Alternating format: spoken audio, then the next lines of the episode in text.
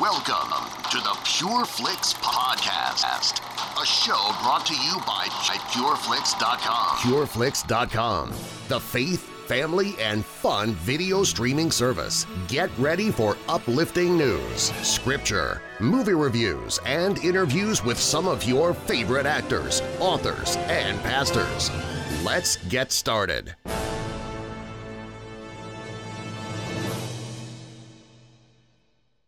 Hey, I'm Billy Hallowell, and welcome to the PureFlix Podcast. This is a weekly show where we offer you interviews with your favorite pastors and celebrities, insight, inspiration, and a preview of what's to come in faith and family friendly entertainment. Let's get started today with a little bit of inspiration. Now, I'm sure a lot of you guys know about our PureFlix Insider blog, but if you don't, you can head over to insider.pureflix.com. There's lots of daily content that will inspire you, uplift you, and, and really just help you navigate your faith or even learn about faith.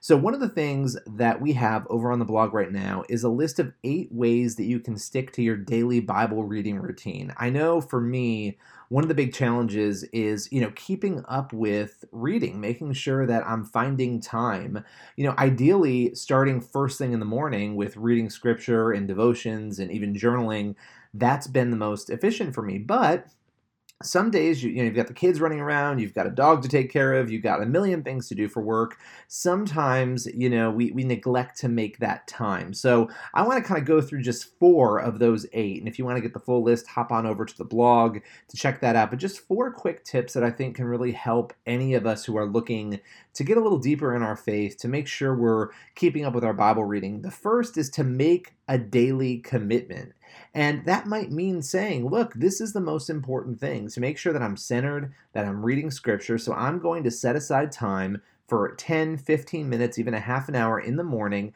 I'm going to get up early. I'm going to do whatever it is I have to do to make sure I have that extra time to keep that commitment. Because the start, really, of, of having this regular Bible reading routine, I think, is saying to yourself, this is something that matters and I'm going to do it. And that can be hard. It's easy to fall out of routines, but that really is the first step uh, to keeping that routine.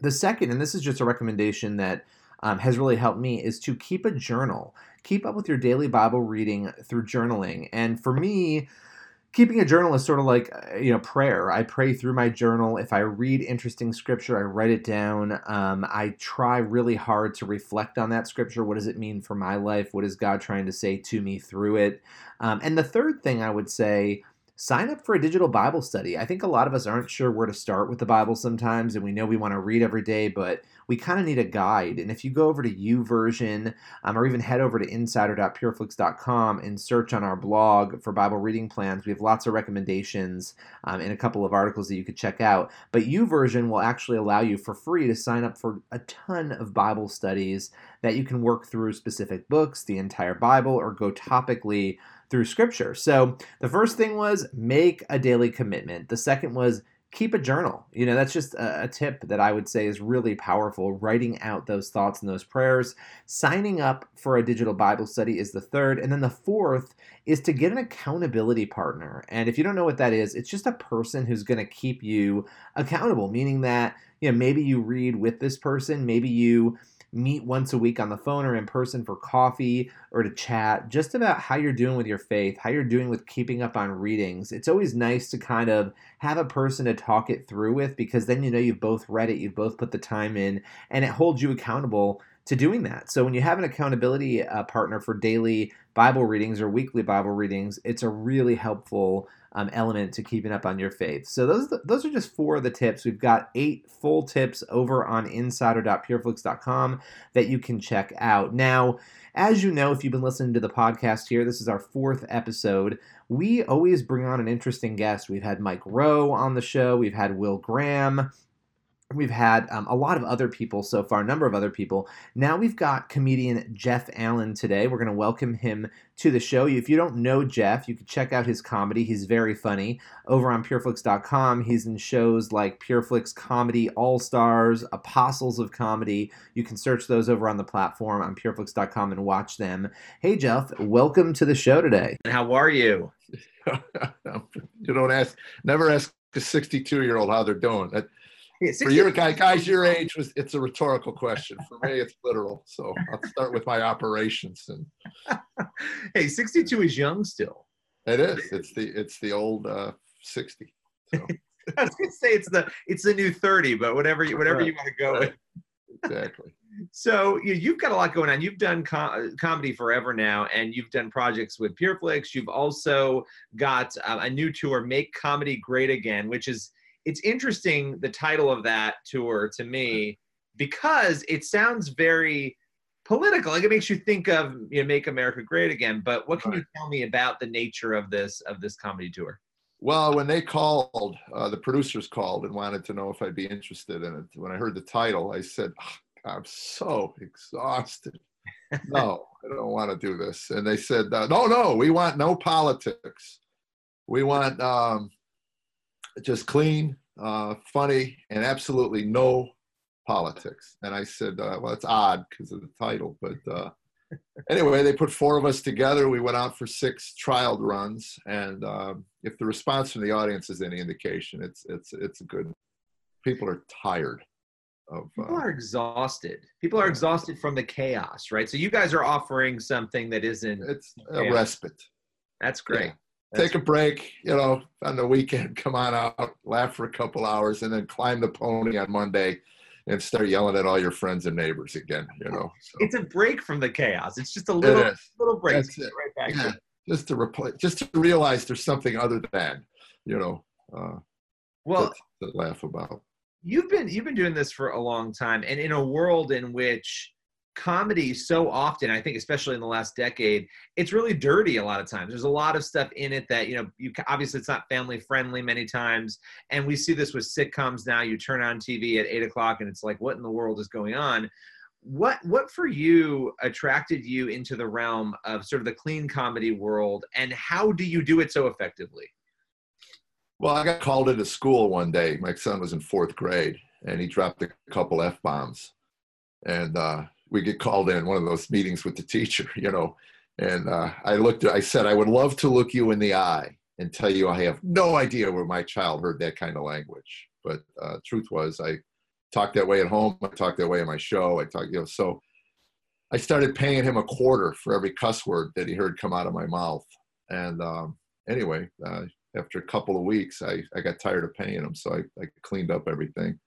And then there came a point, comedy wise, I saw Andrew Dice Clay, uh, a show of his, and I looked at my wife and I said, the next guy who's ever going to break through to become a major star in comedy is going to, dirty, is going to have to go beyond that. And there was no way I could see myself. So I was literally too dirty to be clean and too clean to be dirty. So I, uh, and it was, I was moving in that direction anyway through my faith journey.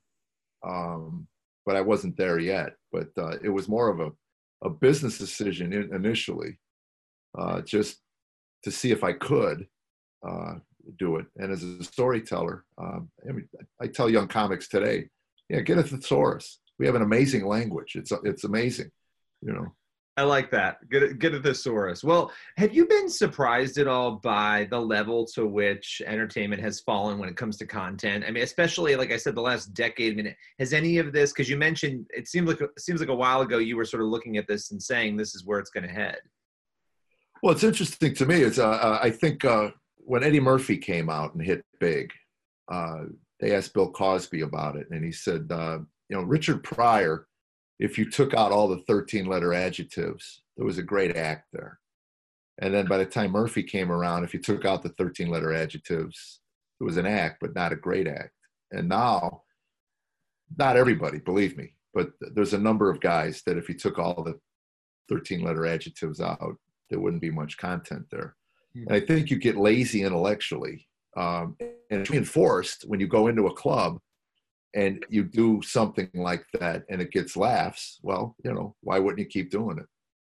Uh, yeah, and it's it's interesting you say it's lazy because it does seem that a lot of it is that you're appealing to sort of these human nature on some level, right? When you talk about sex, you talk about some of these other issues. You're you're not thinking creatively, I would assume, and trying to figure out how do you make people laugh about real everyday things, not not you know hurling expletives and talking about these you know random issues but how do you really dig deep to relate to people in their everyday life? And it seems like you've been able to do that very successfully. Well i've always said that for me uh, comedy begins with truth a truth and then you see if you can find something absurd about it or something that people can at least relate to. If there's no relationship between you and the audience you know it, uh, steve martin used to do a, a, a joke up front and it was all these plumbing references. And the audience is just staring at he goes wow that killed at the plumbers convention. You know?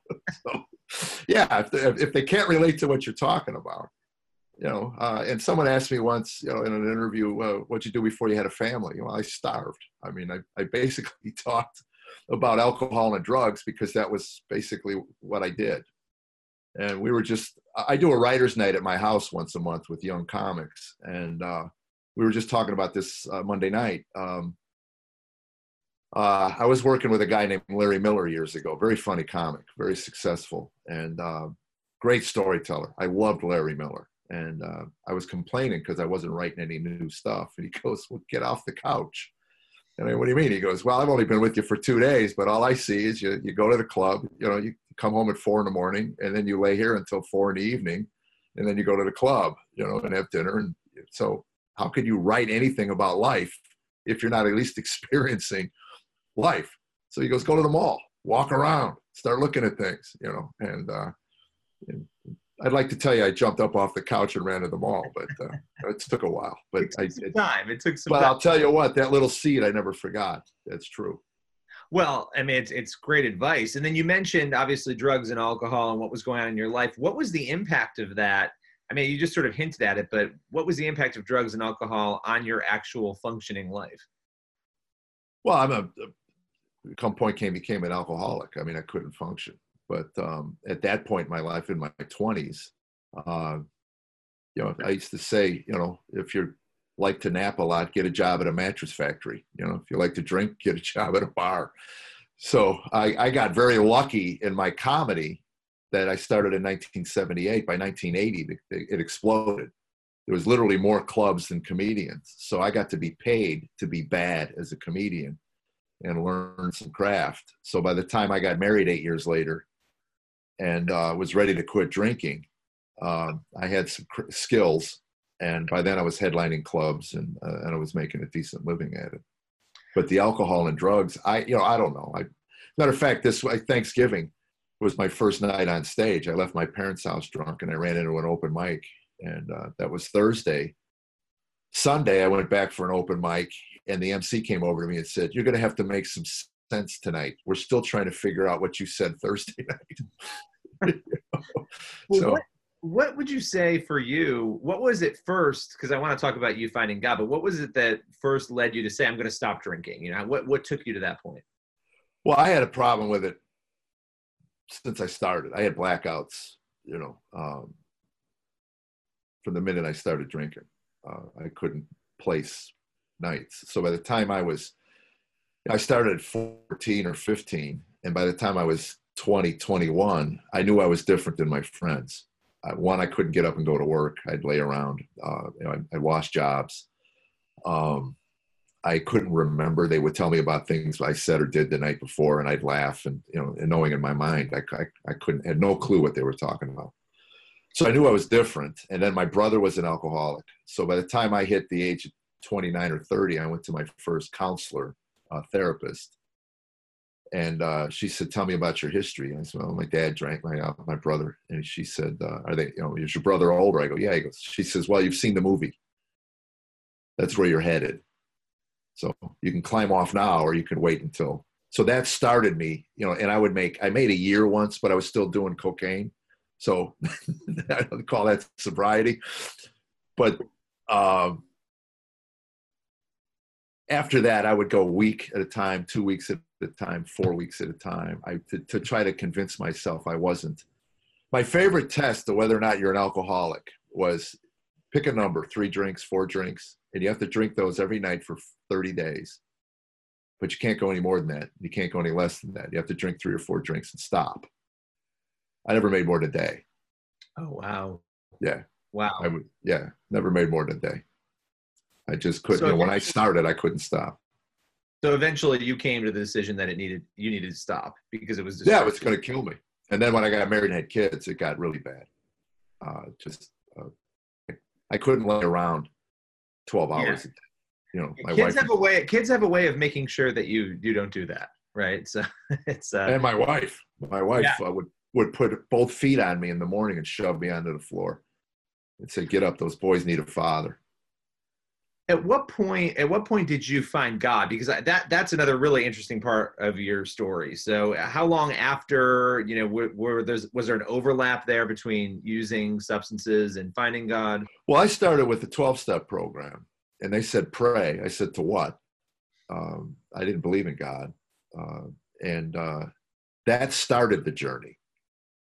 I saw in those rooms what a relationship with a higher power did so I wanted that. The third step is came to believe, I think, came to believe. No, the second step is came to believe a power greater than ourselves could restore us to sanity.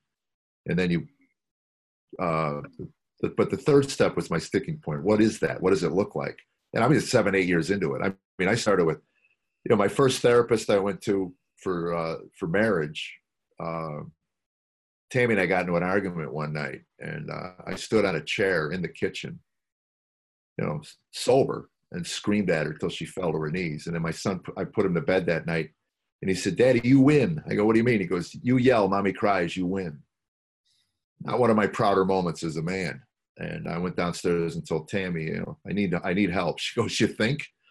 Uh, you know, so I went to a therapist and she put Road Less Traveled into my hands, uh, Scott Peck's book. And um, that started me on the looking for the higher power. I just didn't understand it. I mean, I, I, I used to say to people, if I'm making up a deity, that makes me delusional. you know, I mean, honestly, I mean, if, and it's great for one of those, you know, you hear that a lot in the church. I'm spiritual. But right. What does it mean? I mean, if God exists or he doesn't, I mean, I'm going black or white on this. I don't believe in the gray area. Right. Either a lot of people is, live in that gray area somehow, which I don't. I know, but he is, or but not intellectually. I mean, I, you know, he is or he isn't. But yeah. uh, anyway, uh, you know, when real life happens, you know, death of a child, loss of a, a, job, cancer, and you're on your knees looking for some kind of calm in the midst of this this storm, and your brain is chirping to you. I mean, who who or what are you? What, what what's the point of this?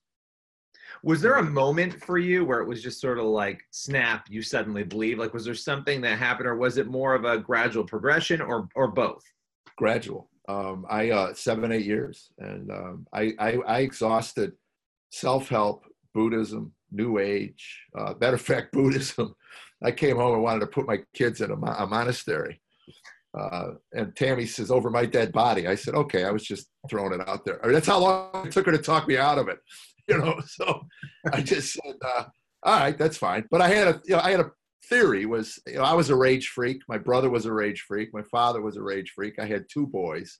I didn't want them to be i knew enough about psychology now that you know i am the the the standard by which uh, my boys will be raised. If they see this behavior they're going to model it and and be it. And i didn't want them to be like that. I mean i i loathed myself and i knew i had issues. Uh, so anyway um, I, I, when's the last time you saw a road rage incident with a Buddhist monk? That's my point. Never. Never, because they're pretty calm people. They chant. And, you know. Well, what, what would you say if you if you looked back at you know Jeff Allen before becoming a Christian, Jeff Allen after? What what are the big differences you see? Uh, the, the calmness, of not as what used to be, you know, a behavior five days a week as far as anger and uh, bitterness and cynicism and you know I, I was a nihilist. I didn't even know there was a name for it until i read nietzsche and someone told me you know yeah he, that's nihilism. I go oh i lived in that. I was steeped in that for you know through my 20s and into my 30s um, i had a guy from hbo tell me once why are you so angry? Hbo well, Game of Thrones, you know, Game of Thrones, violence. yeah. So uh, well, what? I made Tammy cry one night. Uh, uh, on, I was on stage talking about my marriage, and uh, she, I got off, and she says, "You must really hate me." And I said, "It's comedy." You know, it's comedy. Well, now you tell very funny marriage Well, I do. I mean, I do. I, I, it's funny now because it's it's it's just that that's the difference. Yeah, That's the difference. Your whole it's, your uh, whole being changes. You know, your whole Absolutely. yeah the the attributes of who you are. That that's what changes. And you're not per nobody's perfect, but you you're trying to be more like Christ. You're trying, and, and a lot of it happens over time and gradually. So it's and we're always trying to be better, right? So that's the Die It's to just- self. Right. Right. I mean, it's, it's fascinating to watch, to hear people though, because I grew up in church, right? So for me, it's like I grew up with it, but you have to own it at some point for yourself. But when you talk to people who went, you know, my wife went from, you know, essentially atheism to Christianity, that that is a fascinating dynamic uh, to me. And one thing before I forget that I wanted to ask you, totally unrelated subject. You've you've done a lot for the military. You've been a big supporter of the U.S. military, uh, and I wanted to ask what what is it that drives that for you? My son, uh, he was in the military, and um, that was the genesis of it. Uh, he's long been out, but uh, he's he's going through. P- he went through PTSD, and um, uh, you you you read the statistics. These are people who sacrificed. I, I I don't understand why you people can't look at that. I mean, I did shows on an aircraft carrier for six days or seven days, and the only thing louder than those planes taking off and landing was my whining. You know, I just I couldn't stop complaining. I said, "How do you guys do it?" You know, you know basically they were like, "Shut up, man." You know, we were kind of over it. Now you come on board, and so uh, uh, he was gone for a year in Iraq. Um, Wow. and uh, the funny story about that was uh, it's different today than certainly back in Vietnam, where now you can at least talk to your kids, uh, you know, through Skype and uh, phone calls and texts, and you know, hey, I'm fine, everything's going great, blah blah blah. I'm on the base. Well, anyway, we didn't hear from him for about ten days, and my wife was freaking out. So she has this idea. She calls my other son and says, "Is Aaron online gaming?" You know, from Iraq. And he said, Yeah, he's on it just about every night. She goes, What's his screen name? So she signs in and she says, Aaron, hi, this is mommy. Call me. and all these guys from around the world are going, Hi, mommy. How you doing, mommy? Great to hear from you, mommy. Aaron, call your mommy. He call? yeah, he called. He said, Don't ever do that again. She says, Don't ever go 10 days without talking. right, exactly. Well, that's a, that's a lesson learned for him. But I think, and I think to your point, the comedy in that, but the reality in that is that it's a sacrifice for the families too, for everybody. Yes, who, it is. you the know, marriage, the divorce rate uh, is you, you know you take what's fifty percent in the culture is eighty to ninety percent within the military. It takes a special a special couple to be uh, to put up with that because a lot of guys get in and they realize if I do twenty years, I got a nice pension. I'm gonna make a life out of it, um, and it's odd. A lot of people in the arts are military kids. I, I you know I go to acting class and probably half of them were raised um, with a military parent that they that, is, traveled around. that is interesting. Yeah. That they're that Well, you learn to, uh, I guess, just uh, fit in. You learn to go into strange places and fit in and um, and adapt because and you become and become other people. You know, which is what acting is. It's you know. So, for anybody interested, because I could talk to you for hours here, but we're rounding out to the end here. For anybody interested in the Make Comedy Great Again tour, where can they go to get information?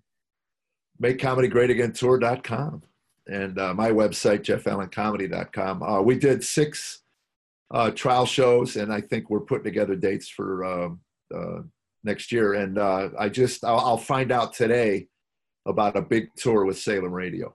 Um, Wow. We're looking at probably 60 plus dates with You're Salem gonna Radio. busy. You're 2019. I hope so. I hope so. to be busy for you. Yeah, we uh, there's uh, four things that break up a marriage. Uh, we've we've survived all four of them: uh, cancer and um, uh, alcoholism, drug addiction, bankruptcy, uh, and uh, and the last one we just survived was a remodel. So uh, yeah, I have to pay for that. Yeah, yeah. I'm Oh, telling you, I when I read that, I thought, "No way!" But after we were living in the basement for three months, and I'm not making this up, Billy. I was in the, we were in the middle of another argument, and uh, I I was this close to going. I want a divorce. I didn't mean it, but I was going to say it. I can't deal with this anymore. I want a divorce, and something distracted me. Fortunately, I got ADD, Maybe God was, uh, you know, speaking I, to you a little yeah, bit. I know. And I turned around, I looked at it, and I realized what I was about to say. And I called a friend of mine who is a counselor, uh, good friend. We have lunch a lot. And uh, anyway, I said, I need your professional services. I'm uh, I'm in a bad place, man. And he gets me down there and he goes, let me understand this. You just took on two hundred thousand dollars worth of debt. You're 61 years old, and I go, yeah. He goes, yeah. No wonder you're a little stressed. So uh, he said, just take a deep breath. You go, can you get out? I go, no. They've gutted my house like a trout. It's just it's it's it's bad. So he said, well, then you have to accept it. And I go, well, that's what I don't want to do. So anyway. Well, it's listen. Maybe a marriage book is in your future here. I don't know. I mean, if you can survive all those things, including the remodel, I think you've got a lot to teach the rest. We're in the. I'm in the process of writing one right now. It's not. I don't know if it's a marriage book, but it's. I was gonna say, look, I'm here. I am predicting things. Well, well, listen, we'll, we'll have to have you back again when the book comes out for sure. I appreciate it. We'll be right back with more of the Pure Flix podcast. Did you know you can access thousands of entertaining and inspiring faith and family-friendly TV shows, movies, and original series? It's simple. Just log on to pureflix.com right now to start your free one-month trial. From kids' content to some of the most uplifting films, we've got your entire family covered. Sign up today. And we're back with more of the Pure Flix podcast. Welcome back to the Pure Flix podcast. Now, I want to talk to you guys a little bit about actor Chris Pratt. For those of you who don't know, he is a Christian. He talks a lot about his faith, and over the past year, we've really seen him I think, speak out more than I have in the past about what it is he believes and why he loves God.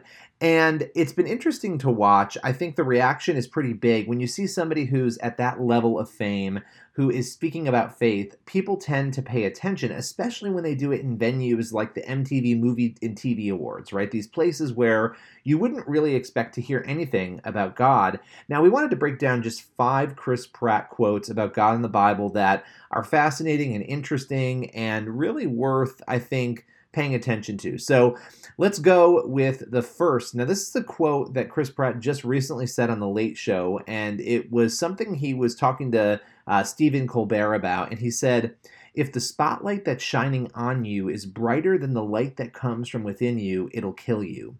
And he was talking about fame. He was asked by Stephen Colbert, you know, is it difficult dealing with fame? Do you ever feel like Daniel in the lion's den uh, when you're dealing with it? And he talked a lot, and you can find over on our blog um, on insider.pureflix.com a full write up and the video of that interview. But talking about that spotlight and that light needing to come from within you, and that that needs to bright to, to shine brighter than any of the lights above you or coming at you in other parts of Hollywood. I thought that was really fascinating. Now, that's our first quote. Our second quote, and this happened on the stage of the 2018 MTV Movie and TV Awards when Chris Pratt got up and he said, God is real. God loves you. God wants the best for you.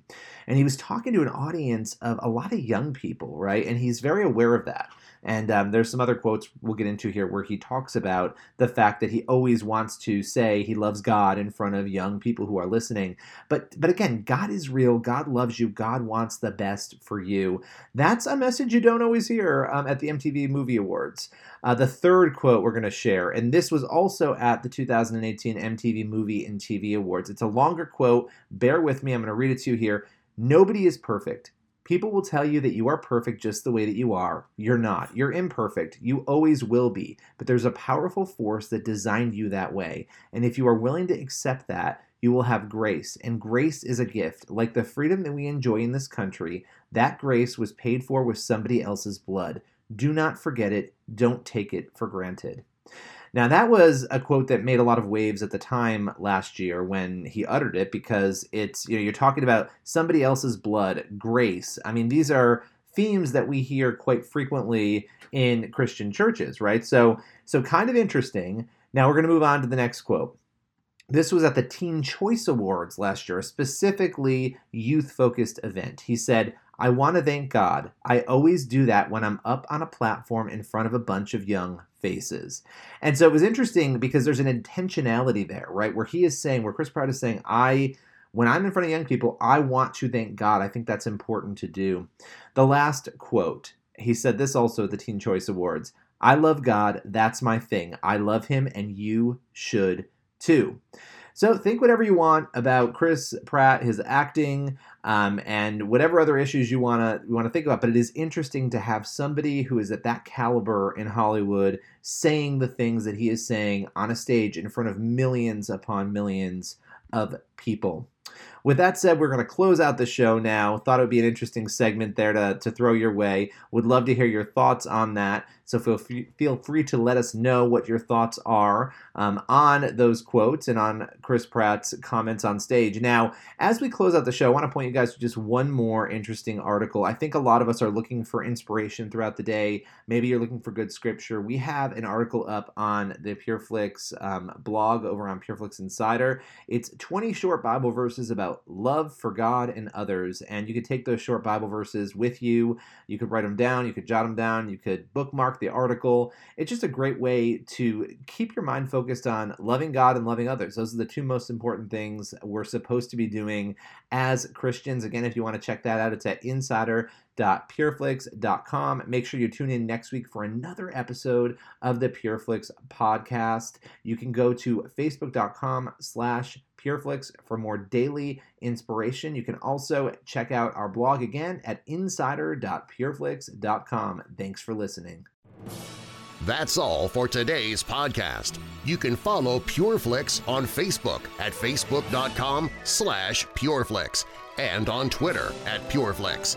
And be sure to log on today to PureFlix.com for your free month of access to thousands of faith and family-friendly movies and TV shows. Thanks for listening to the PureFlix Podcast.